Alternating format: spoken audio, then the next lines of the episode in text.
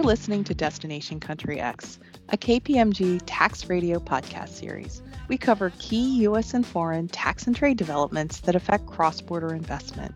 I'm your host, Kim Majure, a principal with Washington National Tax and tax industry lead for U.S. international corridors. We're glad you could join us. Enjoy the program.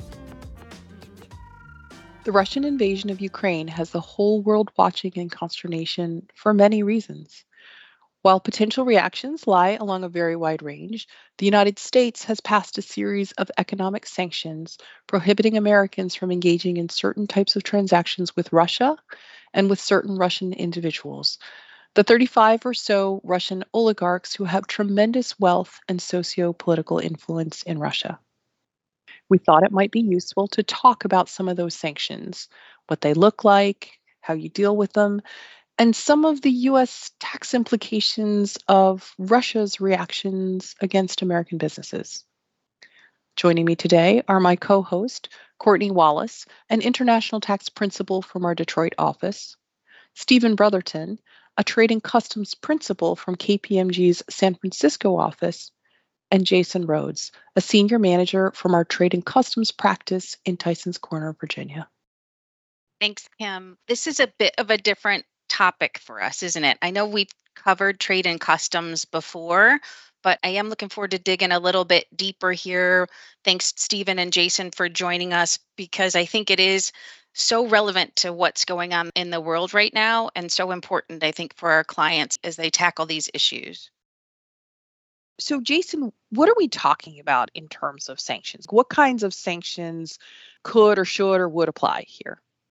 So, in the past, this would have been a very easy question to answer because the US used to level pretty much consistent sanctions that would just block all activities with a sanctioned party. We are using those now, but the US is also using more selective sanctions that target specific activities, specific sectors of the economy, the US is throwing everything but the kitchen sink at Russia right now. We have import restrictions, export restrictions, financial services restrictions, general services restrictions, and some combination of all of these things. And that's making it really challenging for companies to understand what is permissible with respect to Russia. So you might be able to sell certain goods into Russia, but to be able to collect that money through financial institutions may be quite challenging. And I would assume too that maybe even capitalizing debt or equity, like if you have ongoing operations there, might be a little bit of a challenge. Yeah, absolutely. I mean, even just paying your employees in Russia can be challenging. Paying suppliers, all these types of things. That's what companies are facing right now. Okay. And are these restrictions like we're not going to transact with you at all? There's no cash, there's no financing, there's no funding, there's no buying or selling? Right. There are several sanctions that completely prohibit all activities with a sanctioned party. There are other sanctions that go a step further and say not only can you not do any business with them, you also have to freeze any assets of the business that you come into contact with. And then there are sanctions that only target specific practices or specific transactions. Do you freeze them on behalf of the US government? Presumably, I mean, they're not yours, those assets, are they? No, yeah, well, that's the interesting thing about it is that one day they could be. Mm. There is a protocol for how you go about freezing those, holding those, and then asking for the release of those funds, especially if you have a right to them. Oh, so if you happen to be able to export something to Russia because it's not on the sanctions list, then you have trouble getting paid but even if you do get paid, maybe possibly you might not be able to claim the payment, even if it's in your possession. You can't actually exert any dominion control over it until these processes are completed. Yeah, that's a good way to think about it. And you can imagine the burden that goes along with doing those types of requests and the backlog that would exist within the US government. And there's the whole systems set up within financial institutions to be able to identify and block funds that need to be blocked. Banks have invested millions in how to identify and freeze and block these funds. So, is Russia returning the favor and issuing sanctions back against the U.S.? Yeah, we've seen some different flavors of that. It could be, you know, sanctions against U.S. officials. Now, whether it has really any reach and impact is another question, but we have seen some of that behavior from Russia. As well as threatening to seize the property of businesses who are exiting the country due to the sanctions restrictions. So they have taken pretty heavy actions. I think the latter is much more impactful. I don't think that many of our government officials have, well, at least public bank accounts in Russia, weren't planning on visiting Moscow this week. So, you know, those kind of sanctions will have a limited impact. But the threat to seize property of the companies who are exiting due to the sanctions, uh, you know, that's pretty serious stuff. So, Court, it seems to me that if the Russian government is seizing assets, there's got to be some kind of loss or maybe deemed liquidation, yeah, implications to your CFCs that are sitting in Russia? Right. And I think it's something you really got to keep an eye on, right? So if we think through it a little bit, so if Russian operations are held in a first tier foreign sub under the US, I think you have an ability to declare them worthless and use that 165G3 that could get you an ordinary loss treatment for the sub, right? So there we have a chance to get the loss back into the US. But if Russia is not held directly by the US, I don't think you have an ability to get an ordinary loss. And I think the same is true if you issued debt to the Russian subsidiary, if I'm thinking about this right. So, regardless of where the sub is in the chain, first tier or further down. I think that's right because I think 165G, the default rule is capital, and it's G3 for the first tier subsidiary stock that gives you ordinary. And that's just at the shareholder level. So the subsidiary level, maybe get an expropriation type of loss under, I think it's section 1212. I think that's right, right? Okay, so in that case, I think I end up in a capital loss situation for my CFC, and that Mhm. then doesn't count as a tested income for GILTI purposes, right? That I would otherwise have in the system. So I'm not sure that's a great answer. I think that's right. You're going to end up with a character mismatch, right? So that's not going to help you at the shareholder level. Maybe within the CFC itself, it does help a little bit if you have the ability to net the loss with, say, subpart F gains like foreign personal holding company income and gains.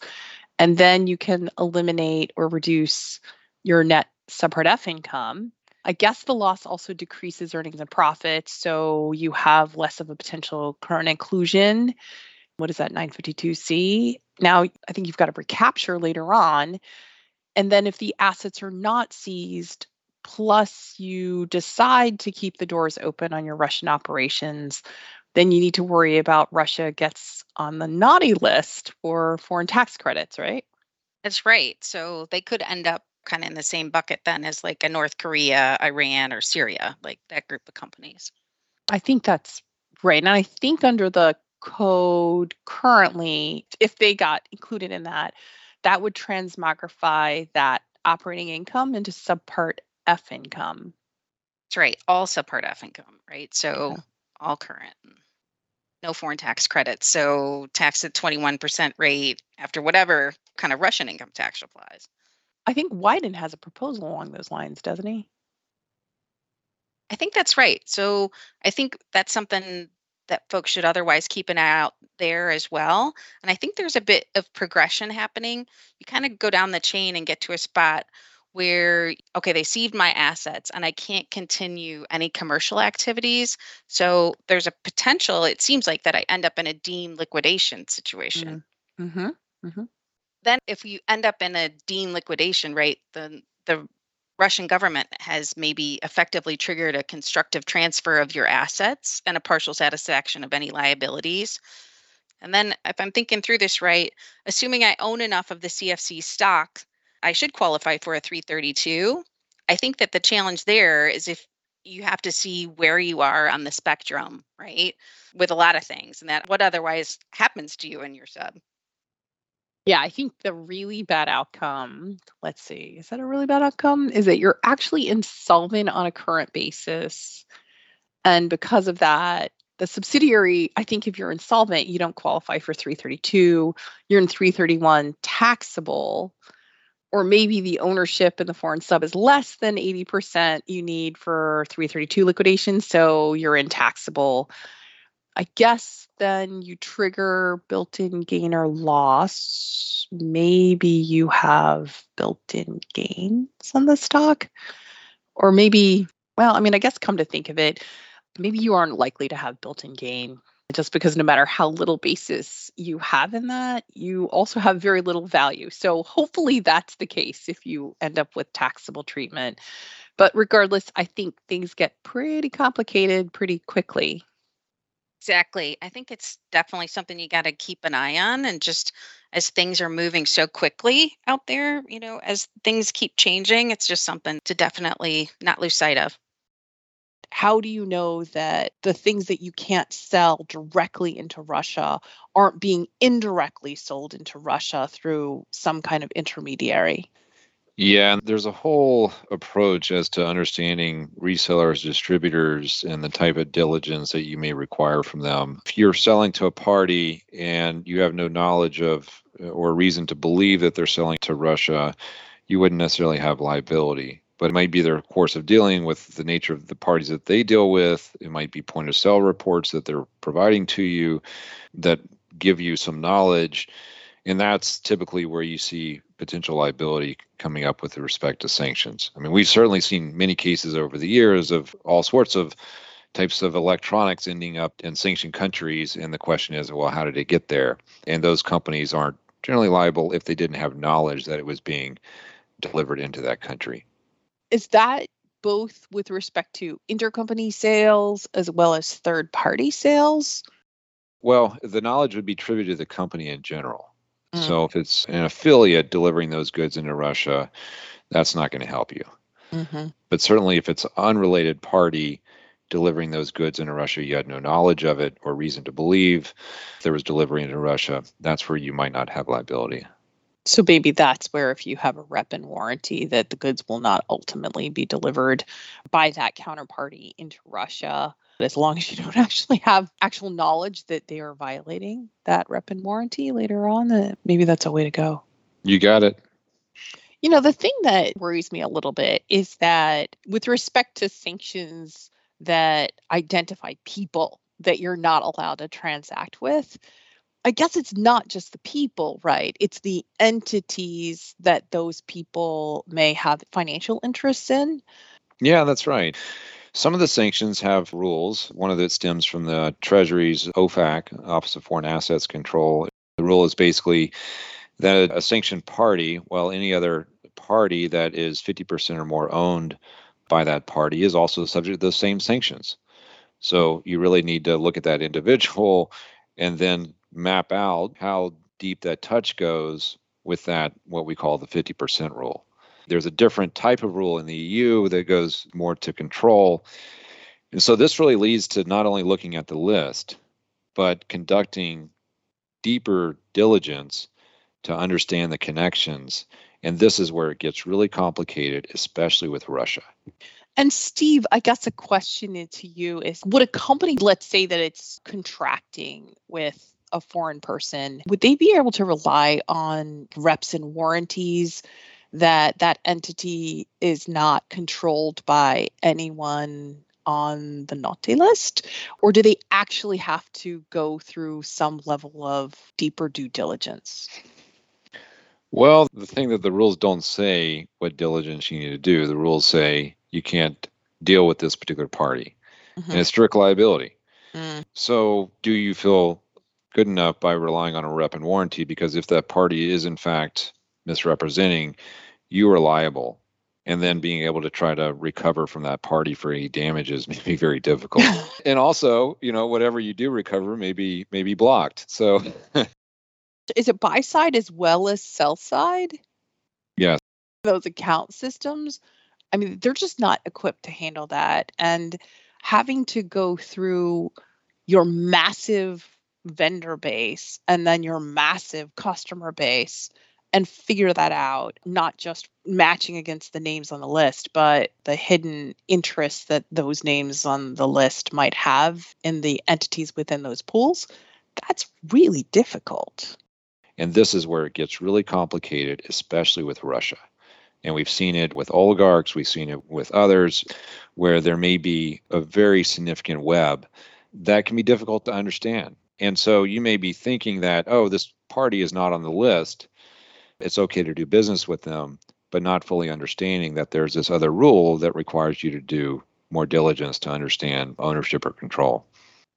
I feel like the financial institutions have had this for a little while, right? So, court, like in the FATCA and IGA scenarios, you go to open a bank account and there is kind of the know your customer types of rules. There's the who are the beneficial owners of these accounts. Now, there are exceptions if you have a quote unquote good status at the end of the level that may stop you from having to understand what the ultimate individual owners are. But at least they have some kind of construct. Outside of that financial sphere, though, I feel like people don't really have a good handle on how to get that due diligence done. Yeah, I think there are a couple areas where maybe we do see it as we think through conflict minerals or other areas where I have to go a little further up and down the chain to figure out where I am. But I think you're right on the from a financial perspective, it seems like it would be an easy ad to say have a if there was a blacklist or something like that that would otherwise come into play. But I'm not aware of anything right now that otherwise would get picked up there. It's somewhat like a grenade in a corporate compliance program because the impact in being able to respond and do the diligence that's required just to understand if there are restrictions is really significant. There's technology, you know, before when everything was list based, it was really easy. You check the list. If they're on the list, you don't do business. If they're not on the list, you're fine. Mm-hmm. Now you have to actually think about ownership. Who owns the third parties that you're dealing with? And that's not so easy to find on a list. There are screening services providers who are developing so called 50% lists that companies can use to screen to find these ownership connections. And it's still difficult. It's not a cure all, but it greatly helps. Jason, what is the size that we might expect to see in this penalty space if we run afoul of these rules? If there's an actual civil penalty assessed, they range from very minimal amounts up to, I believe it is $330,000 or so, or twice the underlying transactional value, whichever is greater. So they can grow quite big.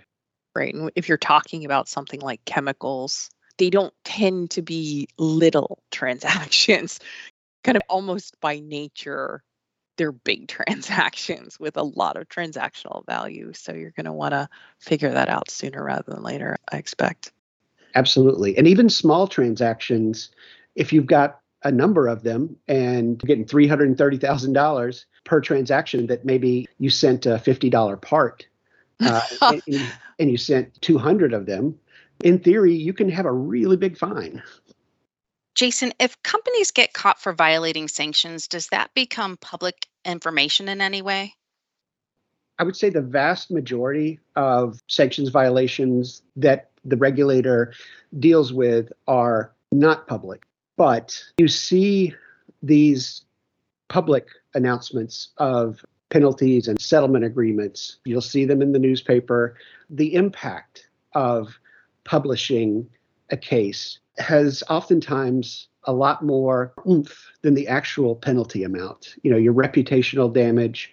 Usually, when the regulators publish a penalty, they're looking to educate the public not only on what happened, but on what the risks are and how to mitigate those risks. They use these penalties as an educational tool. So they make examples of you, and you don't want to be the next company that gets made an example of tell you what else you don't want to be. You don't want to be in a whistleblower situation. I think that would be the absolute worst. So I would expect that the messaging from the top of the house that trickles down through your supply chain and your logistics folks, through treasury and finance, the consistency of that messaging is going to help you if you end up with foot faults because you are trying and if something slips that's not great but it's foot fault and to your point i think it's critical that companies have very clear and well known escalation channels for issues that are identified because you're more likely to get a whistleblower who probably tried to report something internally or they did report it and it just didn't get to the right person. So having those clear escalation channels that people know about is really critical.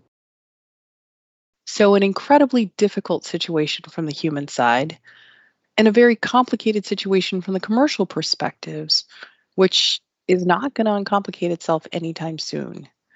Our thoughts and prayers go out to those in Ukraine.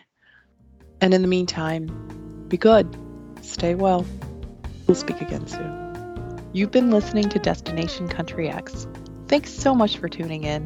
We look forward to speaking to you next time.